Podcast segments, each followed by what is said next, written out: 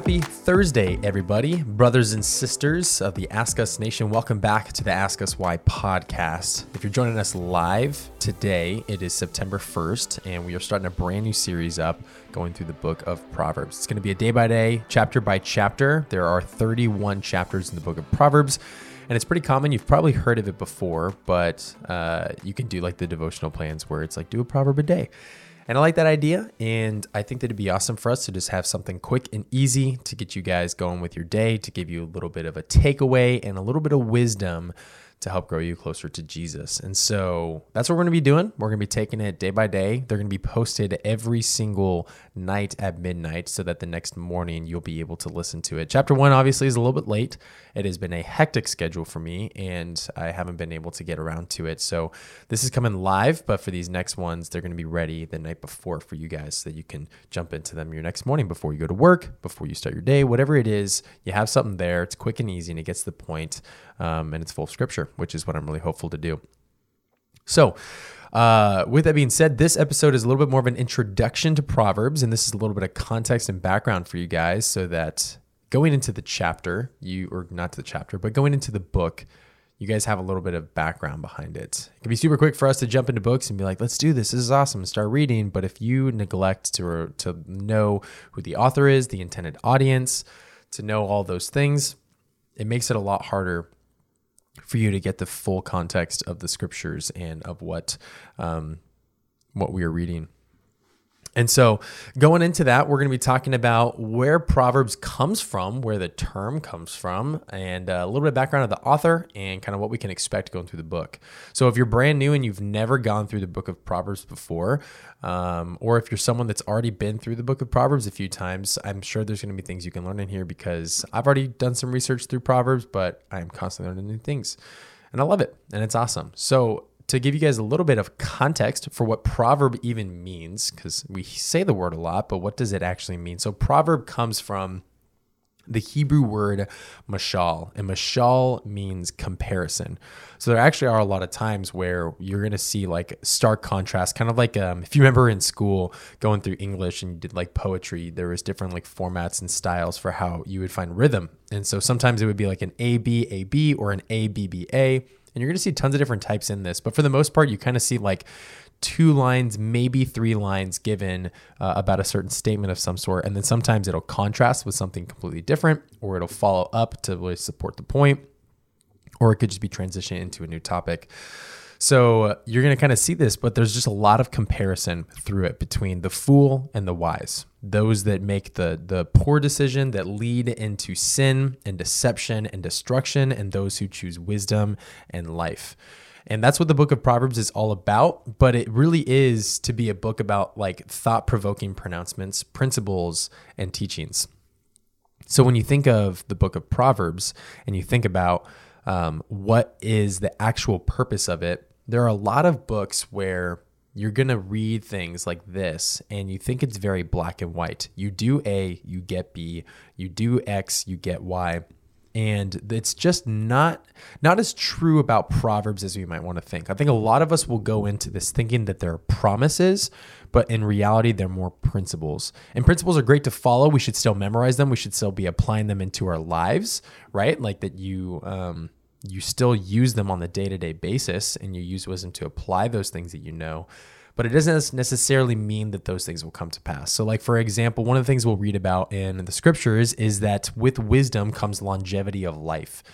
And that could be true. You could live a much longer life using wisdom that we understand from God that is biblical, but also we're not guaranteed tomorrow. You could die tomorrow, but to blame wisdom as being the the fault of that, that you know, uh, but I lived a wise life. Why did I die? Or whatever. It's not that you can ask that question when you're dead, but other people might ask that. Um, there's just there's a lot of uh, anomalies that come to it, and so that's why like theologians or scholars historians, whatever it is, people that are reading the text, they'll more often encourage it to be a book of principles or just things to apply into life, but not necessarily a like a cosmic truth of promise that like if you do this it's going to happen So, with that in mind, the person who's actually writing the majority of the book of Proverbs is Solomon himself. Solomon being the son of King David. We probably know King David from a few stories, uh, primarily the one of him with his little sling taking on Goliath, the story of David and Goliath. But then you might have also like heard the story of David and Jonathan, his best friend, who was the son of Saul and you might know a little bit about David's rule. David and uh, Bathsheba is another popular story by him. David, as we've probably all heard, is the man who is after God's own heart. And uh, if you actually didn't know this, I believe that Solomon is one of the uh, children of Bathsheba. And so in the story, we learn that Solomon takes over well not in this story but in the context uh, of first kings chapter 3 this is actually where you'll find most of the information about solomon and his life is that he uh, as david passed away solomon took the throne and god asked him what do you want? And solomon instead of asking for riches for wealth for extended fame and glory and all of those things he asked for wisdom. And because of that the lord was pleased with him and so he not only gave him wisdom which he became the wisest man in the land he was known for that but he still was given wealth. He was still given success. He was still prosperous in every other aspect of his life. He was actually like the richest person in the world.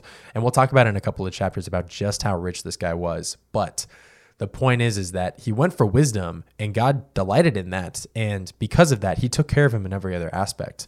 Now, that is not to say that if you choose wisdom you're going to be rich because at the same time solomon already had some of these things. He already had the kingdom. He already was the successor of his of his father. So he already had some of those things like wealth. But for us if we're you know in a position where we don't have any money and we think that oh if i just choose wisdom then i'm going to become wealthy then you go in with the wrong intentions. And i think that solomon's intentions were legitimately he's like i already have all these things but it's not enough and I need something else. And so he said he wanted wisdom. And we get to see through this that there are thousands and thousands of proverbs that he actually had, but he only wrote a few hundred of them. And he directs a lot of them towards his son. Uh, you'll kind of read in some sections where it starts with the singular, where it's just son, and then in other places where it's my sons. And there's other places where it just applies to the general public. But I believe that most of what was written is towards his children. And that actually places a little bit of emphasis on parents and our role as parents of children is to teach them. That we shouldn't let the world teach them everything that they should know, not even just leaving it up to the church, that there is a responsibility at home to teach our children wisdom. Because the point is that we want to set them up for success in life, to not stray away or to fall into destruction and to sin in deceit, but instead to life and life to the full, according to what we know from scripture. Uh, Solomon did write most of Proverbs. There's a few Proverbs towards the end where it's actually acknowledged to different people. There's a couple different names. I don't know if you would know the names of these people. They're kind of hard to pronounce too, but um, I'm going to say them anyways, but I might probably butcher them. But one of them is Agur or Agur, A G U R, and Lemuel. And then there's another unknown author at the very tip end of Proverbs as well. But for the majority of the book of Proverbs, we do acknowledge that Solomon was the writer of those. Um, it was also really common during that era for like neighboring regions to also have ancient literature. So some historians and scholars believe that there is some text that actually was borrowed from other uh, regions and other uh, cultures that was brought into the Proverbs. And it was pretty common for you to find like historical literature that had to do with wisdom. There's uh, specifically, I think about the Stoics. I don't know if the Stoics is exactly the same time frame, but wisdom literature is pretty popular for you to read into. But the difference between our literature and what we're reading and what other people are reading and this is huge to be able to distinguish between these two is that the work of Proverbs and the literature in Proverbs is centered around God. God is the center of it. It is the fear of God that is the beginning of wisdom, that the fear of the Lord is the beginning of wisdom, right? Um, that everything that we read about is not for just practical advice, but it is ultimately to point us to God. And so that's what we need to go into this mindset with is that there's a lot of great advice out there. There's a lot of actual uh, books you can read, even the Stoics. Like if you know what the Stoics are, I actually read some of them and I started to get into the book a bit. But I realized after time that a lot of the wisdom that's in there, the advice they give is not biblical. And sometimes it goes contrary to what you believe. But when you read throughout the scriptures in Proverbs, that it is consistent with pointing to God. And we know this is true because 2 Timothy 3:16 tells us that scripture is God-breathed and useful for teaching, correction, reproof, and training in righteousness, so the man of God would be complete, equipped for every good work. So we know the scriptures are God-breathed, we know they are inspired, we know they are perfect.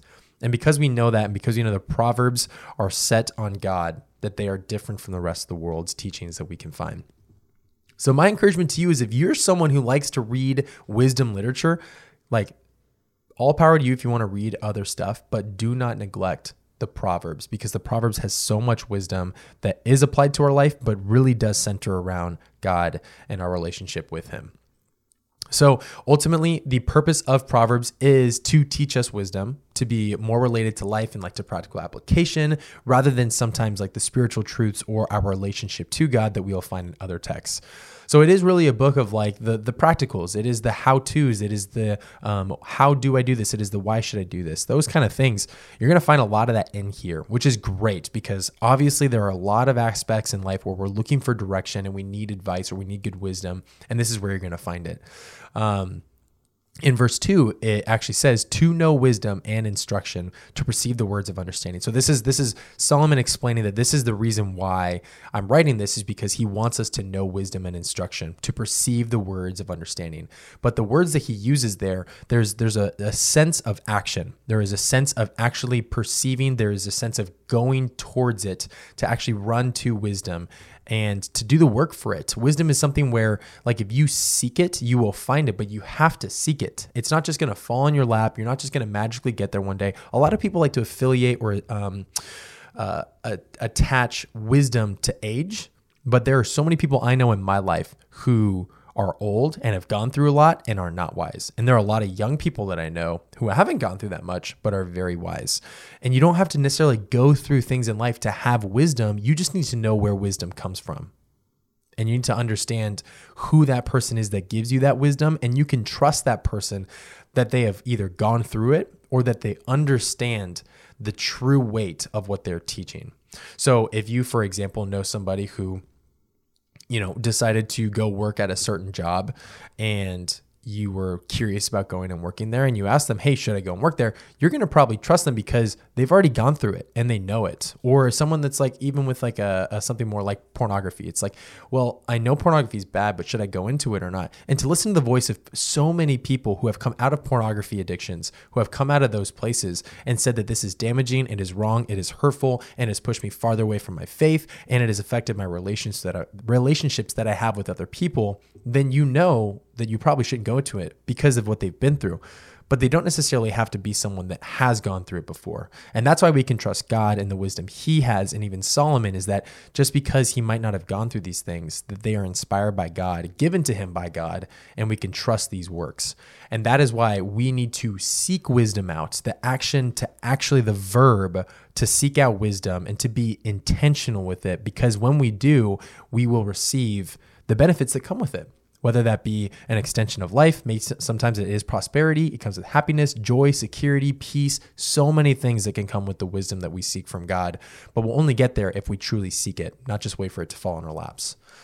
Um, the last thing that I would love to just like talk about is just highlighting that uh, again this these aren't guarantees these aren't like universal cosmic truths where if you do a you get b um, and sometimes the the the wisdom that we receive in here is very broad. And so sometimes it is applicable in certain situations and sometimes it's not. They're very generalized statements. So sometimes you'll see something, for instance, one of the, the proverbs says, many hands make light the work. And in a lot of cases, that's so true. Very, very true. But also, you've probably heard the phrase before too many cooks in the kitchen, or you've probably heard too many cooks spoil the broth. So there's truth in both aspects. And so it just has to be applied into that. And that's, we'll talk about a little bit more in the next chapter, but that's the difference between knowledge and wisdom. Knowledge, you can know all of those things, but wisdom is applying that knowledge in the way that you best understand it that's correct, if that makes sense. So wisdom is knowing knowledge and then applying that knowledge. Knowledge itself is just there, but that doesn't do us any good. There are a lot of people that are very intentional or intentional, very intelligent, extremely intelligent people, but that does not mean that they have true wisdom.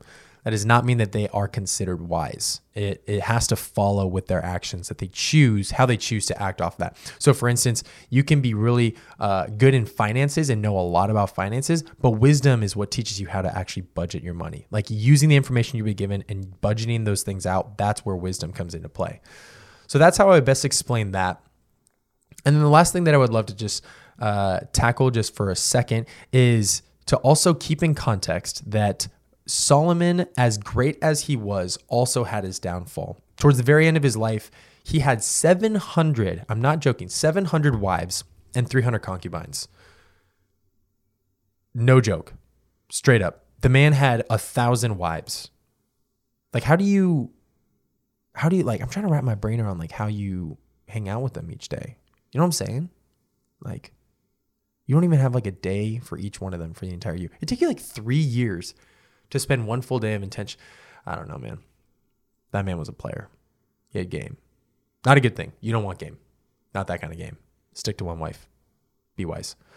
But Solomon, in this case, he he knew he shouldn't have done that, but he did it anyways. And because he did it, he was persuaded by their gods because these were people from all different places, not just of Israel. And because he did that, he was persuaded and tempted by their other gods and their traditions and their culture. And because of that, it ultimately pushed him away from God. So he turned from the Lord, and then God raised up enemies against him to tear down all of Israel. And you'll find that in 1 Kings 11 if you want to go read more about it. So that's kind of the story there, and because we see that, that's that's kind of tying into this idea of just because you have wisdom and you know wisdom doesn't mean that you're off the hook. Doesn't mean that your life's going to be prosperous, that it's going to go great. You have to continually apply that wisdom every single day. And you have to set up boundaries around yourself. You need to set yourself up with the right community and you need to apply what you know, that wisdom into your life to protect yourself from those kinds of things. I don't think you're going to land with a thousand wives or husbands but there's a really good chance that if you don't keep close to your heart the wisdom of God, that it can lead to a path of destruction in whatever way that looks like. So even though Solomon's a great example of his wisdom, and he does teach wisdom from a biblical stand where it is truth and there are there is truth to it, that doesn't mean that because he wrote those things that if you read it and you memorize it, then you'll have the same things. You have to constantly apply that wisdom on a daily basis. And that's kind of where that first takeaway goes for us is just kind of as we're going into it that it's just it's not enough to memorize the proverbs.